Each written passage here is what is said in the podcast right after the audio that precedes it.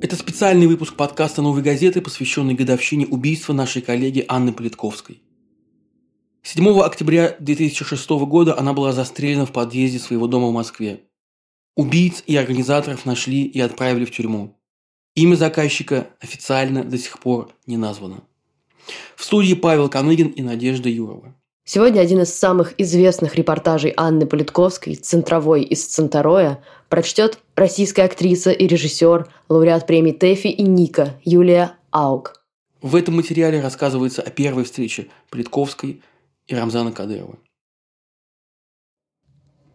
Интервью с Рамзаном Кадыровым складывалось сложно. Оказалось, что в Грозном это сделать практически невозможно – Рамзан постоянно сидит в Гудермесском районе в селении Центарой, другое название Хоси-Юрт, и туда теперь фактически перенеслась чеченская столица. Сегодня 10 июня 2004 года. И сегодня я, наконец, встречусь с ним. Рамзану 27 лет. Месяц назад, будучи главой службы безопасности своего отца, президента Чечни Ахмада Хаджи Кадырова – Рамзан допустил его трагическую смерть в результате теракта. В связи с чем не был не только разжалован за провал по службе, а получил большое повышение. Пост первого вице-премьера правительства Чеченской Республики по силовому блоку. И теперь, имея звание капитана милиции, он командует не только полковниками и генералами, но, похоже, и всей республикой. Даже исполняющий обязанности главы Чечни Алу Алханов ездит из Грозного в Центарой совещаться к Рамзану, а не наоборот. Дорога эта занимает часа полтора на машине. Надо миновать Аргун, Гудермес, Новогрозный, Бачиюрт и уткнуться в сито безопасности, серию КПП, охраняющих от врагов подступы к первому вице-премьеру, который, надо полагать, очень сильно боится чеченцев если так от них отгородился. Центарой сегодня – крепость Рамзана. Совсем неуютная, некрасивая, с толпами вооруженных людей на узких извилистых пыльных улочках и гигантскими заборами-монстрами, за несколькими из которых – дома Кадыровых. Перед интервью с ним меня отвезли в гостевой домик – как его называли местные.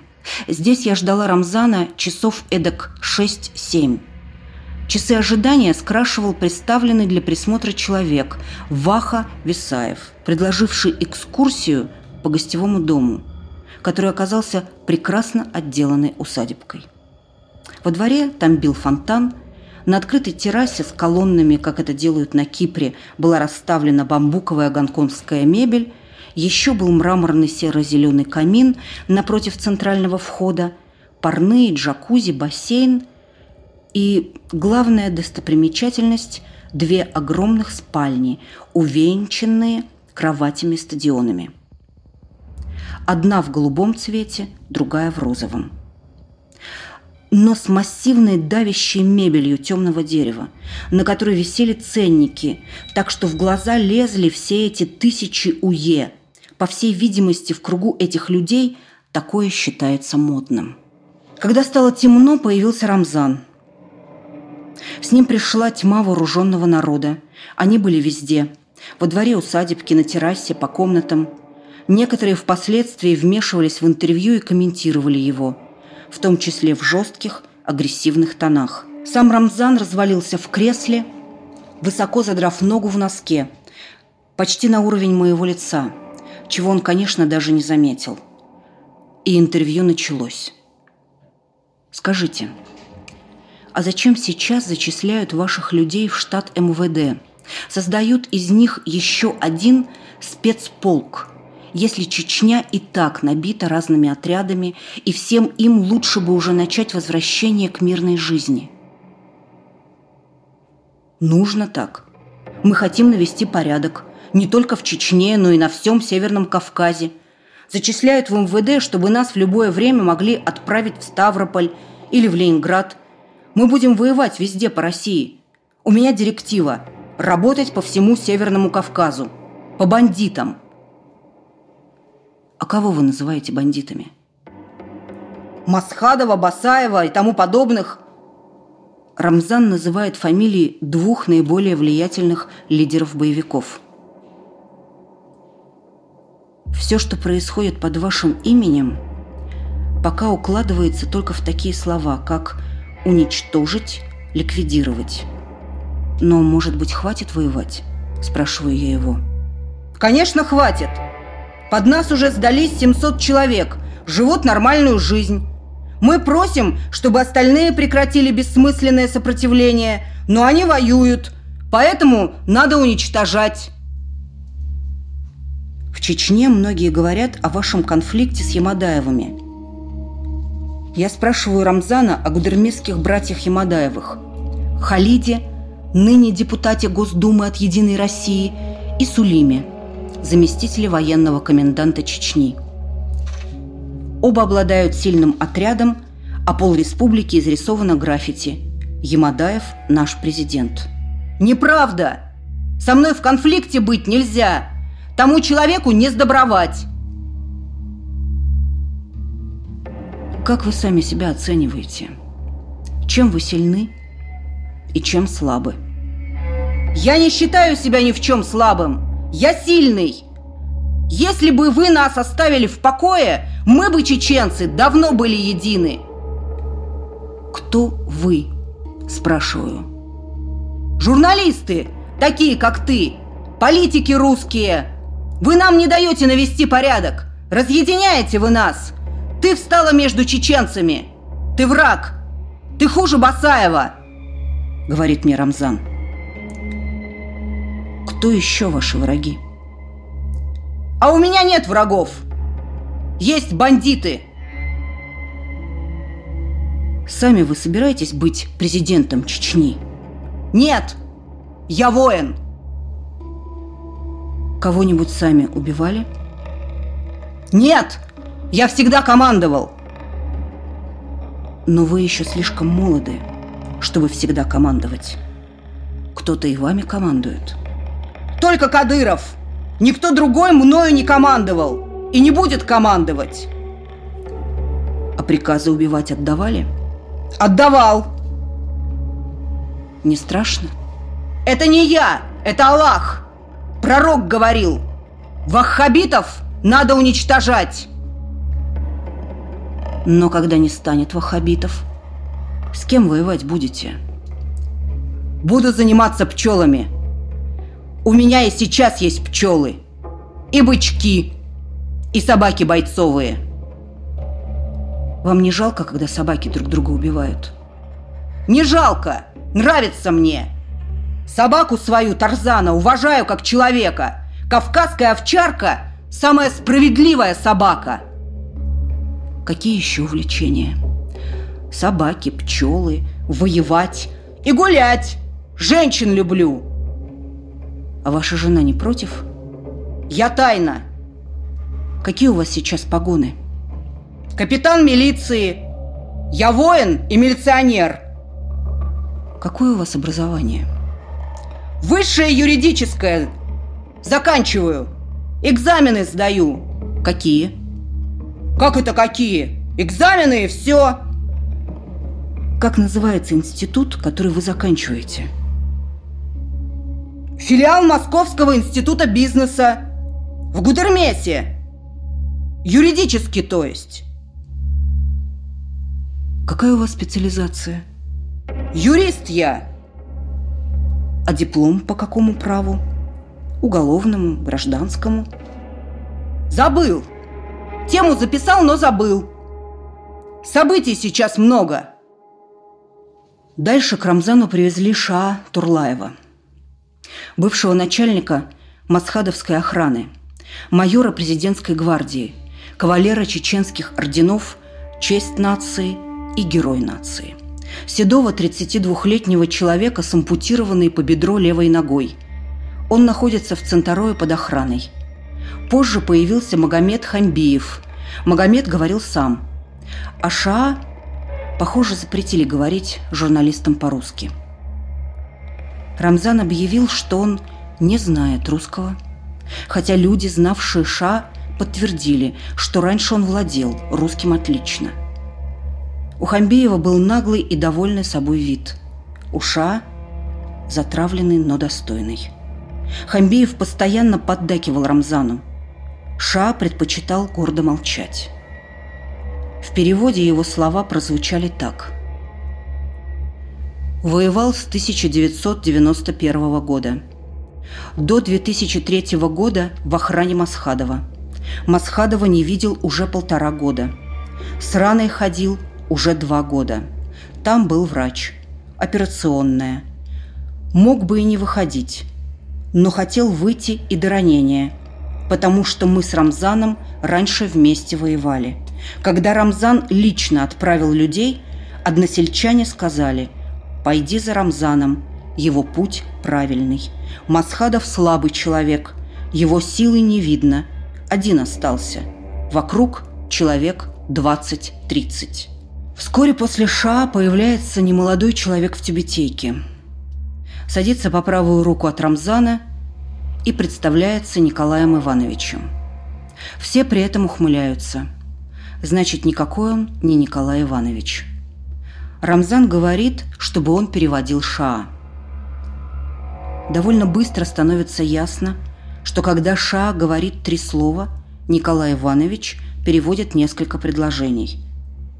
Как Шаа осознавал пагубность Масхадова – я начинаю возмущаться, и Николай Иванович, как с цепи срывается, идет в атаку, оскорбляет. Его никто не останавливает. Рамзан заливается от смеха, довольный, и начинает откровенно стравливать нас. И скоро становится ясно, что в этом ему, любителю собачьих боев, равных за столом нет. Разговор становится до предела эмоциональным. «Ты просишь за бандитов! Ты враг чеченского народа! Уже кричит на меня сам Рамзан, вскакивая со стула. «Ты должна ответить за это!» И все это происходит за большим овальным столом, напоминая бандитскую сходку из фильма «Место встречи изменить нельзя». Однако во всем этом шабыше остается непонятен статус Шаа. Кто он? Пленник Рамзана? Или все же добровольно удерживаемый в Центаруе? Да и Рамзан себя ведет странно, неуверенно – Вроде как старший в доме, хотя на деле он самый младший. Смеется не в попад, то и дело вскакивает, поддергивает нелепыми репликами. Рамзану явно не по себе, что Шаа получил так много вопросов. Он вклинивается, я решаю заканчивать. Задаю последний вопрос. И он стал единственным, на который Ша ответил сам – а когда вы были счастливы? Когда было самое счастливое время в вашей жизни? Такого не было. Рамзан прерывает. «Ты знаешь, Хамбиев голосовал за Путина!» Хамбиев согласно мотает головой. «Да, он не пьет, как Ельцин. Он жесткий, в Чечне хочет порядка. А чего не хватает Чечне для полного порядка? Чуть-чуть. Яндарбиева уже убрали. Если Закаева, Березовского и Удугова уберут, то будет порядок. Они заказчики. Басаев – исполнитель их воли. Басаев воюет не ради чеченского народа. А вы ради чего живете? Ради себя? Ради народа? В каком качестве будете ему служить. Как Рамзан решит. Почему Рамзан должен это решать? Он первое лицо среди чеченцев. Рамзан обещает сделать меня президентом Федерации вольной борьбы. Рамзан хохочет. Заваливается назад. Он счастлив. Идет смотреть себя по телевизору. И очень этим доволен комментирует походку Путина. Красавчик! Путин, по его мнению, ходит как горец. а за окнами уже ночь. Мне надо выбираться отсюда, а страсти все накаляются. Наконец Рамзан распоряжается, чтобы меня отвезли в Грозный. За руль садится Муса, бывший боевик из Закан-Юрта, и два охранника. У меня текут слезы. И это слабость. Но, слава богу, удалось выбраться в Грозный. И это счастье. Утро следующего дня начинается со звонка председателя Госсовета Чечни. Он просит вернуться в Центарой. Там сдался полевой командир, хочет дать интервью. Пожалуйста. Это 10 минут. И опять сеть центаройских КПП, гостевой домик, кругом люди с автоматами, у камина сидит Рамзан. «Не будет тебе никакого полевого командира! Чего захотела?» Сегодня он крайне агрессивен, взведен, временами его голос даже срывается на визг. За его спиной высокий парень в бейсболке и черной куртке. Он обращается ко мне. «Тебя надо было расстрелять еще в Москве, на улице, как там у вас в Москве расстреливают. Тебя надо было расстрелять!» Рамзан вторит. «Ты враг! Расстрелять! Ты враг!» Затем спрашивает. «Ты знаешь этого человека?» На диване действительно человек со знакомым лицом. Это Ибрагим Гарсиев из селения Тангичу. Тот самый, который год назад служил в охране Рустама Сайдулаева, брата Малика Сайдулаева. В ту пору Малик баллотировался в президенты Чечни и был главным конкурентом погибшего Кадырова-старшего. С Гарсеевым мы тогда встречались, и он охотно демонстрировал всем желающим журналистам побои. Рассказывал, как его пытал в Центарое лично Рамзан, требуя пронести взрывное устройство в дом Сайдулаевых и взорвать Малика. Более того, Тогда Гарсиев написал заявление на имя генпрокурора Российской Федерации с требованием возбудить уголовное дело против Рамзана. Но сейчас, 11 июня 2004 года, Гарсиев уже готов написать обратное заявление, что Рамзан его никогда не пытал, что это сам он пришел к нему два-три месяца назад и рассказал, что писать-читать он вовсе не умеет. И то первое заявление ему подсунул Рустам Сайдулаев, велел подписать, а побои прошлого года были результатом пьяного наезда на другую машину. «Будешь писать опровержение, что я не бандит? Будешь?» – орет Кадыров, требуя, чтобы я взяла свои слова назад – я вижу, что это игра на камеру. Она постоянно работает и оказывается пресс-службой Федерации бокса Чечни. Я тебе докажу, ты враг. Я тебя заставлю. Ты хуже Басаева. Ты встала между чеченцами. И русские генералы встали. Если бы не вы, мы бы давно договорились. Кошмар длился несколько часов. Рамзан то плясал, то орал на меня, то подходил и пытался трясти меня за руки, то уходил разговаривать с приехавшим в гостевой домик премьером республики Абрамовым, а потом возвращался и снова кричал «Я не бандит! Я тебя заставлю! Не отпущу!» Я поняла, что терпеть больше не могу. Встала и пошла вперед. Была не была. Конечно, слезы не просто душили меня. Они уже придушили. Я ждала очереди в спину. Хохочущая толпа с автоматами и пистолетами грохотала вслед. Они пошли за мной. Рамзан висел на шее несчастного Гарсиева и кричал мне. «Сфотографируй нас, слышь!» Потом бросил Гарсиева, догнал меня, схватил за руку и опять начал трясти.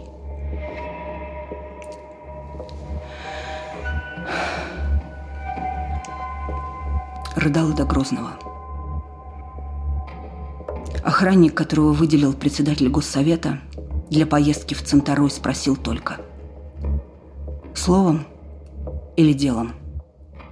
и взвел автомат. Машина вылетела из Центароя на такой скорости, о которой лучше не задумываться, и неслась над землей, Так принято здесь, когда ожидают засаду, чтобы было больше шансов. «Не плачь, ты же сильная», — повторял охранник. У одних оружие защиты автоматическое, стрелковое, и оно висит на боку. У других слезы. Этим люди и отличаются. Когда исчерпаны аргументы, да, собственно, Центароевская среда не понимает и само слово «аргумент». Тогда остаются слезы. Это слезы отчаяния. От того, как подобное вообще могло случиться. Что виток истории поднял на гребень именно Рамзана Кадырова. И он силен и безраздельно правит, так, как умеет. Что никто, ни один мужчина, находившийся в эти два дня в Центарое рядом, не посмел остановить распоясавшегося. Что именно Рамзану, а не кому-то другому, вечером звонил из Кремля Владислав Юрьевич. Я расслышала. Владислав Сурков, замглавы путинской администрации. И это был единственный момент, когда Рамзан перестал хамить, сам того не замечая потому что чуял, откуда его сила. Мы говорим спасибо Юлии за участие в записи этого выпуска. Близкие Анны Политковской поблагодарили нас за создание этого подкаста, но не стали участвовать в записи. И мы понимаем, почему. Для них это было бы нелегко. О том, что значит этот репортаж для нее самой, Юлия Аук рассказала нам в послесловии правда, с этим материалом произошла очень интересная штука. Дело все в том, что вот когда мне его прислала Лариса, я его прочитала, а, я его действительно восприняла как абсолютно новый материал, а потом постепенно я стала вспоминать, что я его уже читала. Я точно помню, что была публикация этого материала, и он был, по-моему, даже в каком-то более расширенном варианте – и я очень хорошо помню, что вот тогда, когда я первый раз его читала, у меня было ощущение э, невероятного восхищения перед Анной Политковской, перед вот этой вот женщиной, которая, э, которая хватило смелости приехать туда, быть там одной, потому что э, я думаю, что ни у кого нет вообще иллюзий о том, как это может быть страшно.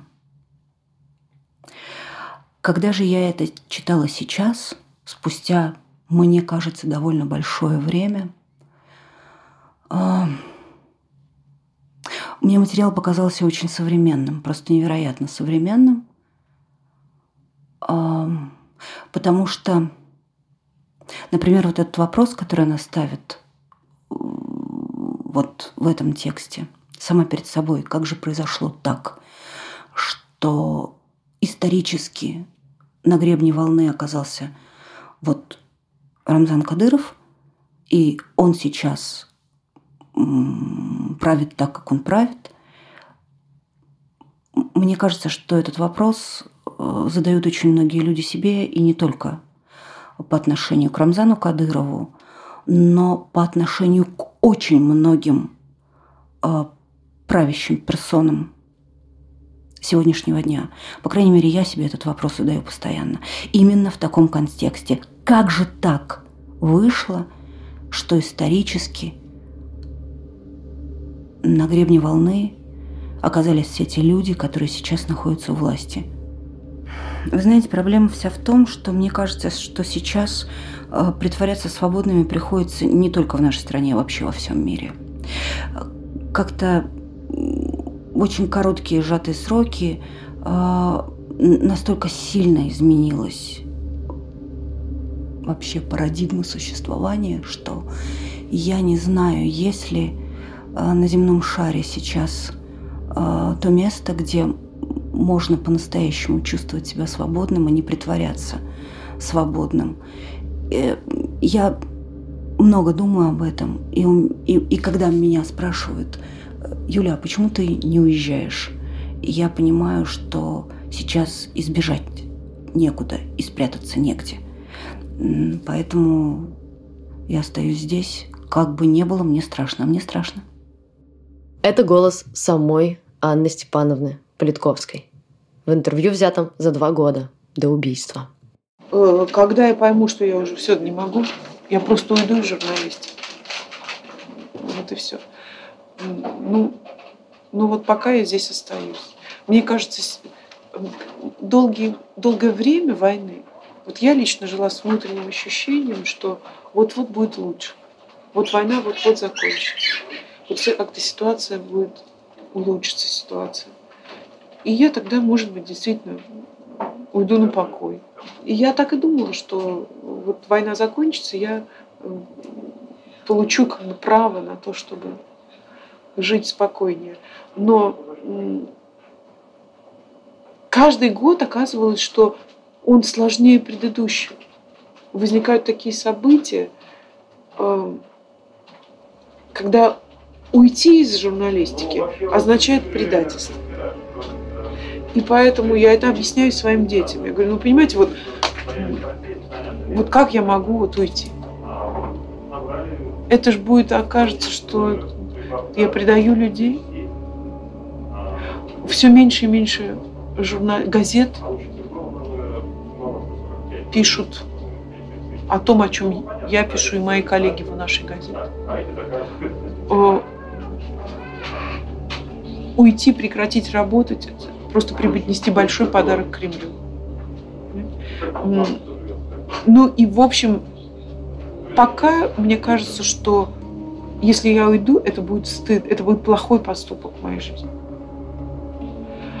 Вот. И я так и объясняю это детям. Составила завещание. И, в общем-то, исподволь готовлю своих детей к тому, что они могут в любой момент остаться одни, без меня. В этом смысле они имеют все инструкции.